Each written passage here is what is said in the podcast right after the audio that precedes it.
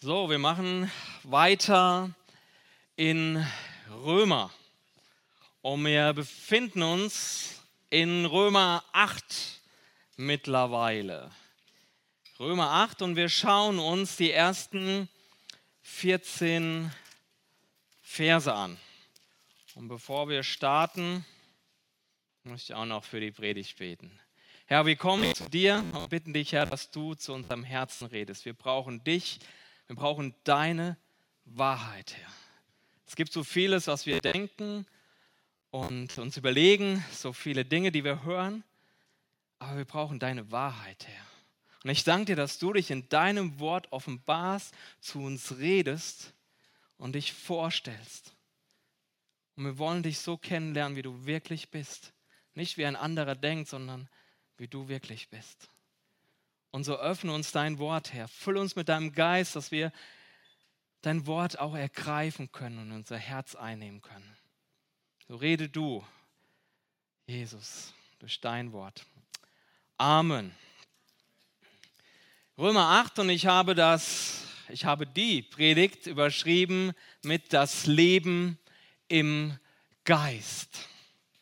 Im vergangenen Abschnitt in Römer 7, 14 bis 25 haben wir uns ausgiebig mit unserem Kampf als Christen zwischen dem alten und dem neuen Menschen, dem Fleisch und dem Geist auseinandergesetzt.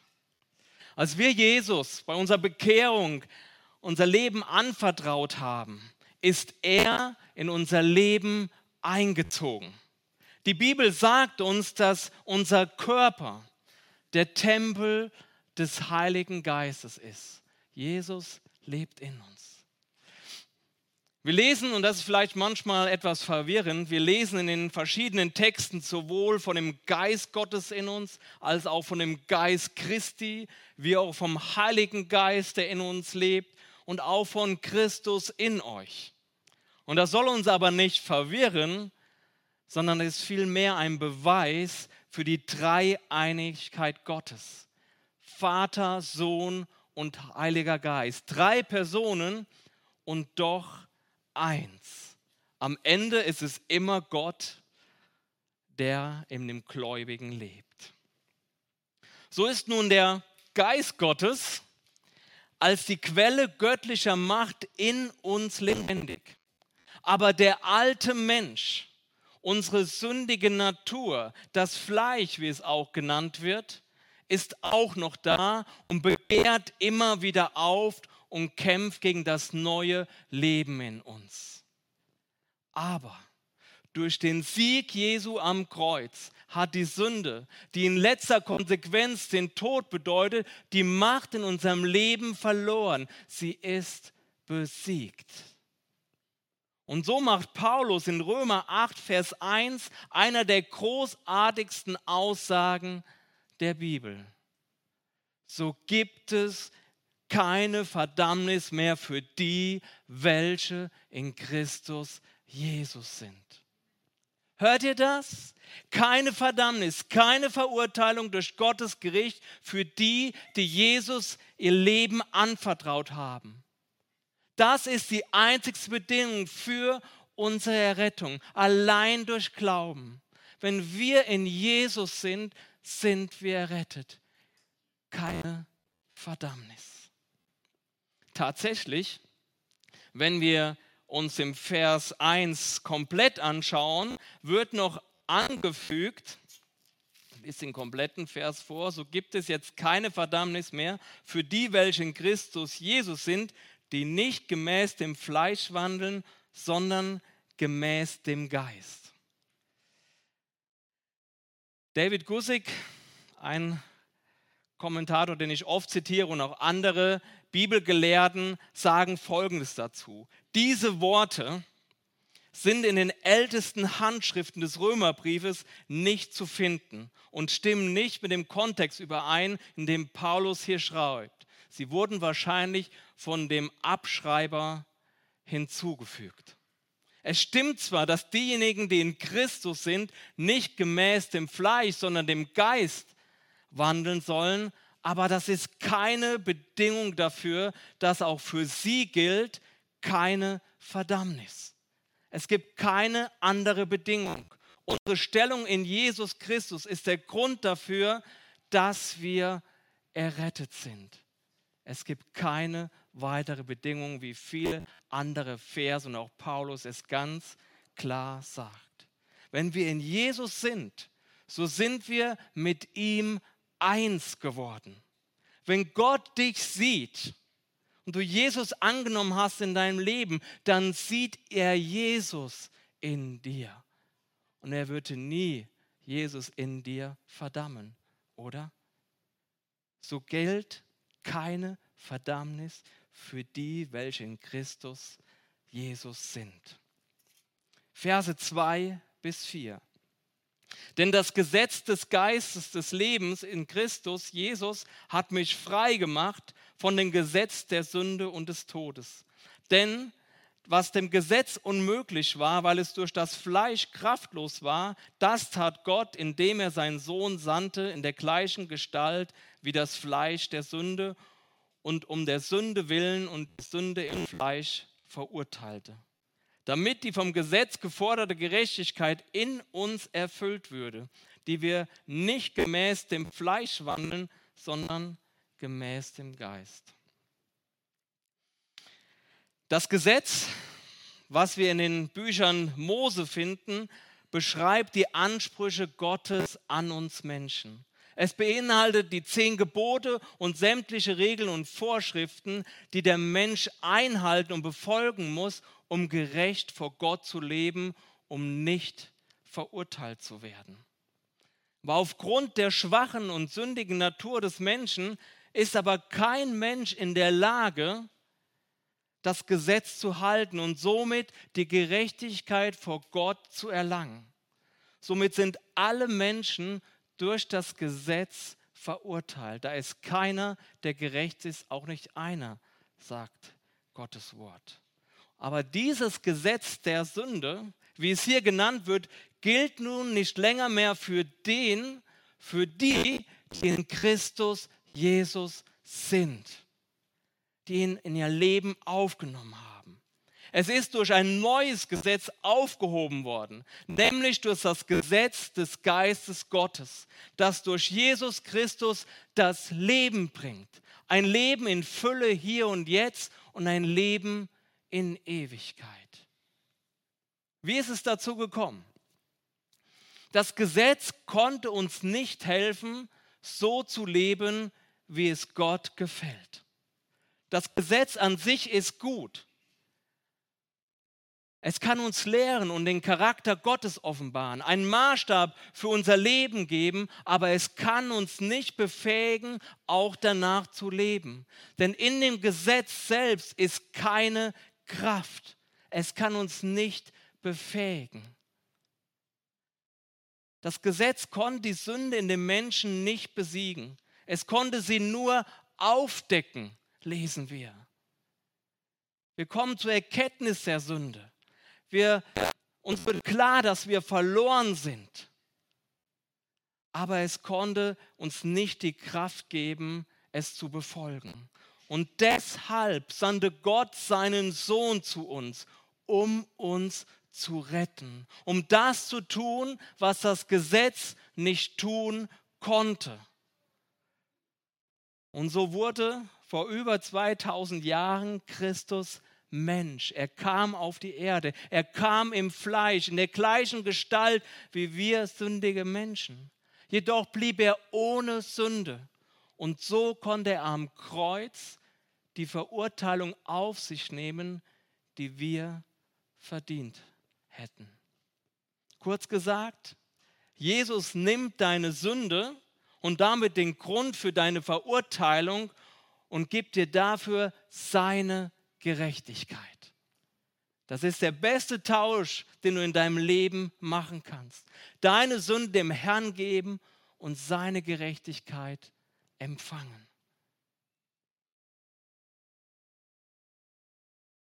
Die von Gott geforderte Gerechtigkeit wurde somit in uns durch Jesus erfüllt. Hier steht nicht durch uns, weil wir irgendeine Leistung vollbracht hätten, die uns vor Gott gerecht macht, sondern hier heißt es in uns. Weil wir in Christus sind, erfüllen wir das Gesetz. Jesu Gerechtigkeit steht für unsere Gerechtigkeit. Was heißt das? Nehmen wir nun mal die zehn Gebote als Kern von Gottes Gerechtigkeit. Du hast sie in Jesus alle komplett erfüllt, weil du seine Gerechtigkeit in dich aufgenommen hast. Gott hat dir in seiner Gnade und Liebe die Gerechtigkeit, die vor ihm gilt, in Jesus einfach geschenkt. Das heißt konkret, Du bist gut genug, um in den Himmel zu kommen. Du bist gerettet. Keine Verdammnis mehr, weil du die Gerechtigkeit Jesu in dein Leben aufgenommen hast. In der Postgeschichte 13 heißt es, und ich lese aus der neuen Genfer Übersetzung 38 bis 39, Ihr sollt daher wissen, Geschwister, dass es durch Jesu, dass durch Jesu Vergebung der Sünden gibt. Das ist die Botschaft, die Gott euch verkünden lässt, wozu das Gesetz Mose nicht imstande war. Das hat Jesus möglich gemacht. Jeder, der an ihn glaubt, wird von aller Schuld freigesprochen. Von der vergangenen, von der gegenwärtigen und auch von der zukünftigen. Verse 5 bis 8. Denn diejenigen, die gemäß der Wesensart des Fleisches sind, trachten nach dem, was dem Fleisch entspricht. Diejenigen aber, die gemäß der Wesensart des Geistes sind, trachten nach dem, was dem Geist entspricht. Denn das Trachten des Fleisches ist Tod und das Trachten des Geistes aber Leben und Frieden.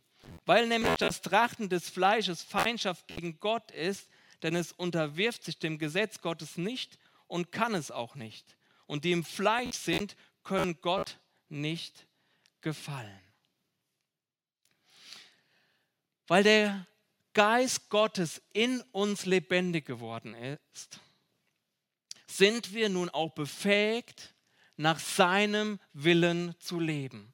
So kann sich nun in unserem Leben die Gerechtigkeit verwirklichen, die das Gesetz fordert. Seht ihr den Unterschied? Wir sind nicht länger diejenigen, die das Gesetz bis aufs Letzte halten müssen, um nicht verurteilt zu werden, sondern der Geist Gottes in uns befähigt uns zu einem Leben nach seiner Gerechtigkeit.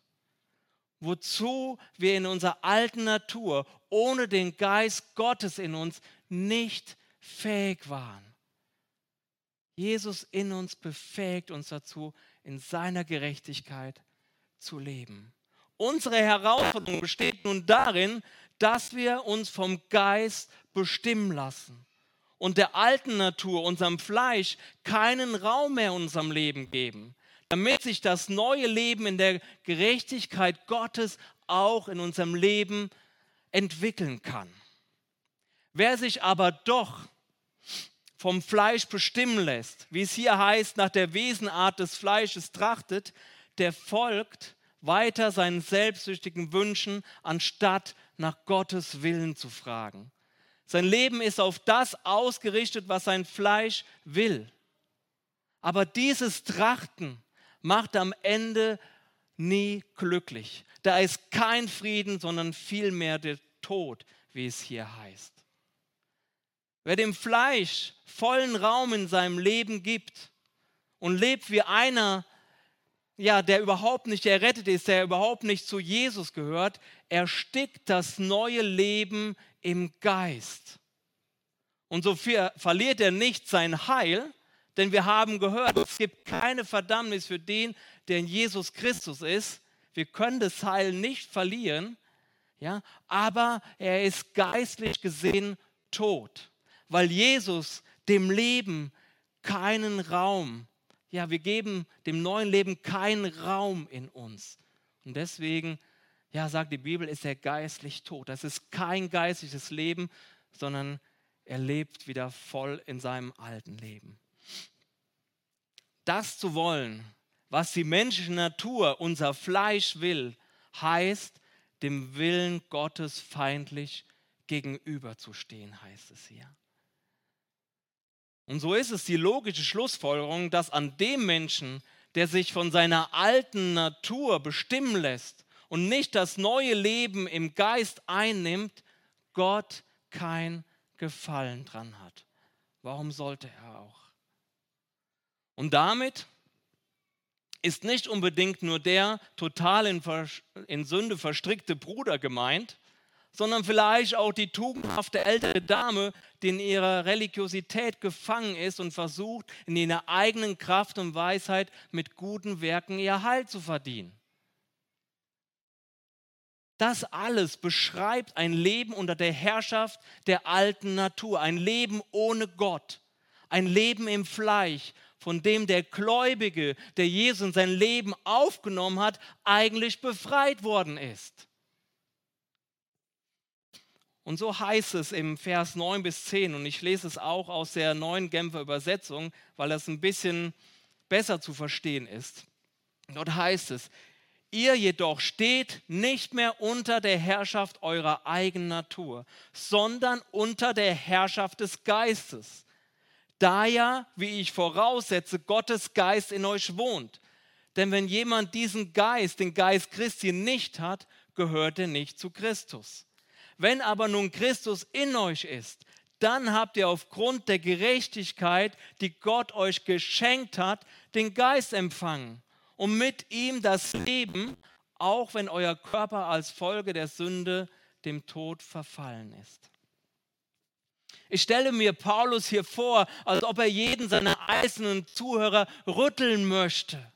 Sag, werde wach, und ihm eindringlich zu verstehen zu geben, dass er nicht mehr unter der Herrschaft der alten Natur, seinem Fleisch steht, sondern dass der Geist Gottes in ihn wohnt, der ihn zu einem neuen Leben im Geist befreit hat, indem er befähigt ist, in der Kraft Gottes und in seiner Fülle nach seinem Willen zu leben.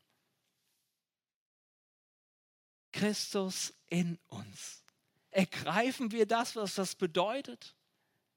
Paulus will uns alle rütteln, damit wir es in der Tiefe begreifen. Christus in uns. Er ist unsere Identität. Er bildet sie in uns. Er ist die Motivation für ein Leben nach Gottes Willen, denn er schenkt das Wollen in uns. Und er ist auch die Kraft für ein Leben nach Gottes Willen, denn er schenkt in uns das Vollbringen. Wir sind diejenigen, die uns, die sich nach Gottes Geist und nach seiner Fülle ausstrecken müssen und sich täglich fragen müssen, was will Gott? Was ist dein Wille, Gott? Und das Fleisch, in dem wir immer noch leben und was aufbegehrt und immer wieder fragt, was mir jetzt, was mir jetzt gerade gut tut, das müssen wir klein halten. Es begehrt immer wieder auf, das haben wir letzte Woche gesehen aber wir haben den Sieg darüber. Wir müssen uns zum Geist ausstrecken, nach dem fragen, was Gott in unserem Leben tun will. Denkt an das Bild vom Weinstock,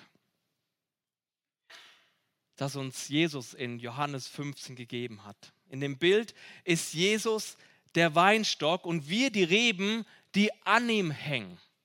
Und da sagt er in in Johannes 15, bleibt in mir und ich werde in euch bleiben. Eine Rebe kann nicht aus sich selbst heraus Frucht hervorbringen. Sie muss am Weinstock bleiben. Genauso wenig könnt ihr Frucht hervorbringen, wenn ihr nicht in mir bleibt. Ich bin der Weinstock und ihr seid die Reben. Wenn jemand in mir bleibt und ich in ihm bleibe, trägt er reiche Frucht. Denn ohne mich könnt ihr nichts tun. Was macht die Rebe, um ihre Frucht hervorzubringen? Was tut sie? Nichts. Nichts. Sie bringt Frucht, weil sie mit dem Weinstock verbunden ist. Im Weinstock ist die DNA und die Kraft, die die Frucht wachsen lässt. Die, Re die Rebe ist lediglich das Gefäß, das dazwischen hängt. Oder? Sie tut nichts aus sich selbst raus. so wird das Verhalten, das dem Maßstab Gottes entspricht, seine Gerechtigkeit und die geistlichen Früchte wie Liebe, Langmut, Freude und dergleichen nicht durch irgendeine Forderung hervorgebracht, auch nicht durch die Forderung Gottes, auch nicht durch unser Wirken, durch unsere Kraft, sondern sie ist das natürliche Ergebnis der göttlichen Natur, die durch uns fließt, wenn wir in Jesus bleiben. Sie ist das natürliche Ergebnis der göttlichen Natur, die durch uns fließt, wenn wir in Jesus bleiben. Paulus drückt es in den von mir oft zitierten Vers in Galater 2,20 folgendermaßen aus. Ich bin mit Christus gekreuzigt und nun lebe ich, aber nicht mehr ich selbst, sondern Christus lebt in mir. Was ich aber jetzt im Fleisch lebe, das lebe ich im Glauben an den Sohn Gottes, der mich geliebt und sich selbst für mich hingegeben hat. Nicht ich selbst lebe, ich hänge sozusagen, ich bin die Rebe, ich hänge dazwischen. Und ich muss nur dieses offene Gefäß sein, das sich nach dem Geist ausstreckt. Und da wird Gottes Leben in mich hineinfließen, fließen, durch mich fließen. Und die Frucht wird er in mir hervorbringen, um mich zu einem Leben in Gerechtigkeit befähigen. Im zweiten Teil von Vers 9 heißt es dann, denn wenn jemand diesen Geist, den Geist Christi nicht hat, gehört er nicht zu Christus. Der Heilige Geist, wie wir wissen, wird jedem Gläubigen bei seiner Bekehrung geschenkt. Wir sind mit dem Geist versiegelt. Es ist ein Unterpfand, damit wir wissen, dass wir zu Gott gehören und seine Kinder sind. Ja? Und wer den Geist Christi nicht hat, ja, der ist natürlich kein Christ. Ganz logisch, oder? In Vers 16 sagt Paulus, der Geist selbst gibt Zeugnis zusammen mit unserem Geist, dass wir Gottes Kinder sind. Mit anderen Worten, der Geist selbst gibt uns die innere Gewissheit, dass wir Gottes Kinder sind. Wir wissen es einfach, weil Gottes Geist in uns lebt.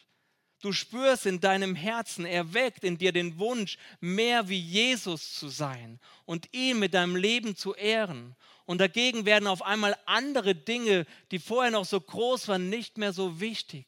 Du willst für Jesus leben, weil der Geist in dir dir den Wunsch danach entdeckt. Erweckt.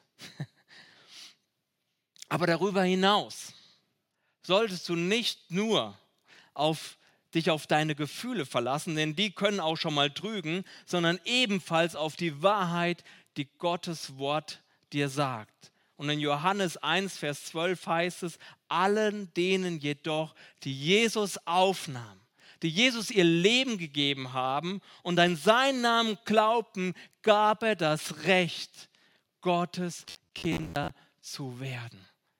Gottes Wort sagt es dir zu und der Geist Christi, der in euch ist, bestätigt es.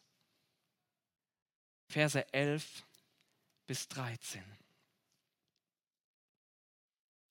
Wenn aber der Geist dessen, der Jesus aus den Toten auferweckt hat, in euch wohnt, so wird derselbe, der Christus aus den Toten erweckt hat, auch eure sterblichen Leiber lebendig machen durch seinen Geist, der in euch wohnt. So sind wir also, ihr Brüder, dem Fleisch nicht verpflichtet, gemäß dem Fleisch zu leben. Denn wenn ihr gemäß dem Fleisch lebt, so müsst ihr sterben. Wenn ihr aber durch den Geist die Taten des Leibes tötet, so werdet ihr leben. Derselbe Geist, der Jesus von den Toten auferweckt hat, macht auch uns geistlich lebendig. Wir waren im Prinzip vorher geistig tot, weil wir keine Beziehung zu Gott hatten. Aber durch Jesus sind wir geistlich lebendig geworden. Wir sind auferstanden zu einem Leben im Geist. Jesus hat neues Leben in uns erweckt, weil er in uns eingezogen ist. Er macht ein Leben im Geist, was ein Leben in Beziehung mit dem lebendigen Gott beschreibt, möglich. Im Hier und Jetzt und natürlich auch in herrlicher Ewigkeit. Die Schlussfolgerung, eine Zusammenfassung, die Paulus aus seinen Ausführungen zieht, ist diese. Weil der Geist Gottes in euch lebendig ist, die Kraft, die die Sünde und den Tod überwunden hat, seid ihr nicht länger mehr verpflichtet, nach dem Fleisch zu leben, in eurer alten Natur, sondern vielmehr sollt ihr im Geist, in der Kraft Gottes das Fleisch, die alten Verhaltensweisen überwinden und dem neuen Leben Raum geben, wie wir eben schon gesagt haben. In Kolosser 3, Verse 5 und 10 heißt es, darum tötet alles, was zu eurer irdischen Natur gehört, sexuelle Unmoral, Schamlosigkeit, Leidenschaft, böse Lüste und Habgier, die Götzendienst ist, tötet sie alle. Ihr seid neue Menschen geworden, die ständig erneuert werden. So entsprecht ihr immer mehr dem Bild, das der Schöpfer schon in euch sieht. Erneuert werden. Hier sehen wir das Prinzip des Weinstocks wieder. Der Geist ist es, der uns verändert, uns erneuert. Wir müssen nicht das neue Leben aus uns hervorbringen. Jedoch müssen wir uns aktiv von dem alten Leben trennen. Es töten, wie es hier heißt. Ein Zimmer kann erst dann neu eingerichtet werden, wenn die alten Möbel raus sind, oder? Und so müssen wir uns von dem Alten trennen, um das Neue aufnehmen zu können. Und diese Erneuerung in der wir immer mehr in das Bild verwandelt werden, das Gott jetzt schon von uns hat, ist ein Prozess. Das passiert nicht von jetzt auf gleich, an dem Punkt, wo du Jesus dein Leben übergeben hast und dann verwandelst du dich plötzlich und bist der perfekte, durchgeheiligte Mensch. Nein, es ist ein Prozess. Deswegen mache dir keinen Stress. Denn wenn du dir Stress machst, dann wirst du in der Regel gesetzlich. Dann versuchst du wieder in deiner Kraft Dinge umzusetzen. Du bist die Rebe, die da hängt und sich ausstreckt nach dem göttlichen Leben. Mach dir keinen Stress. Wichtig ist, den Fokus zu behalten.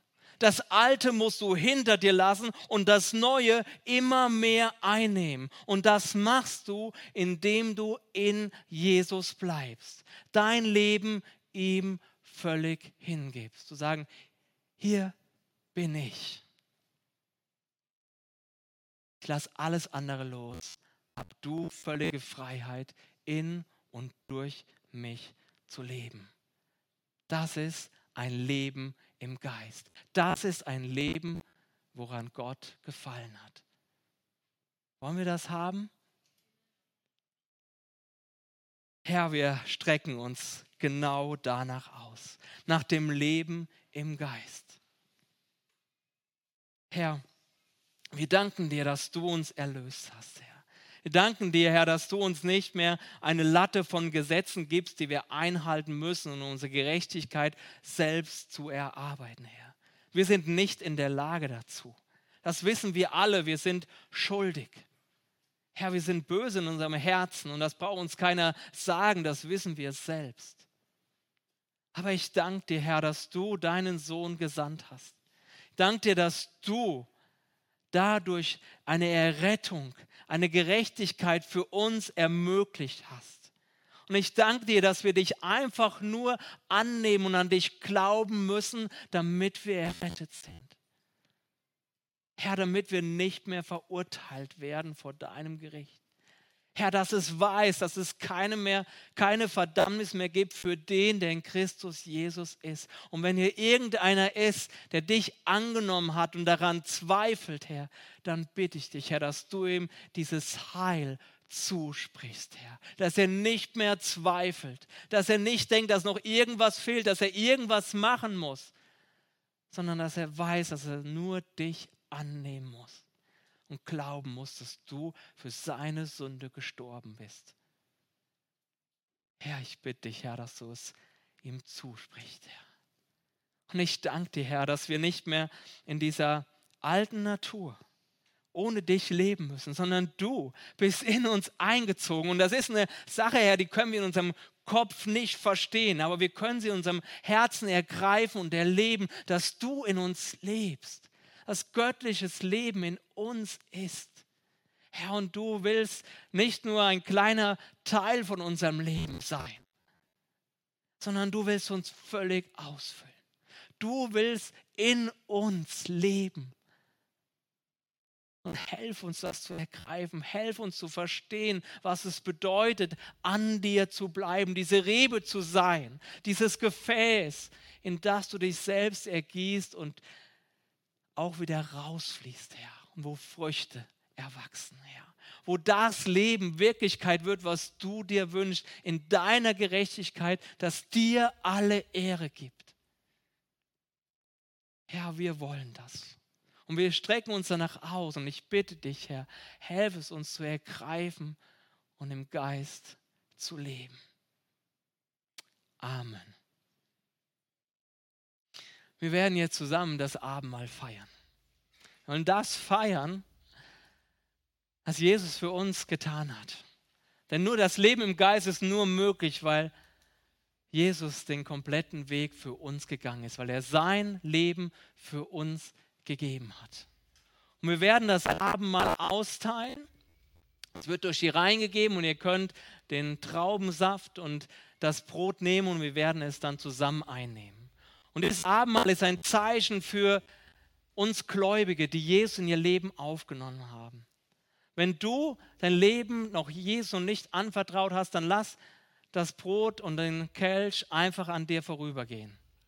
Das ist eine Möglichkeit. Die bessere Möglichkeit ist, dass du jetzt noch dein Leben Jesus anvertraust. Dass du sagst, Herr, ich glaube.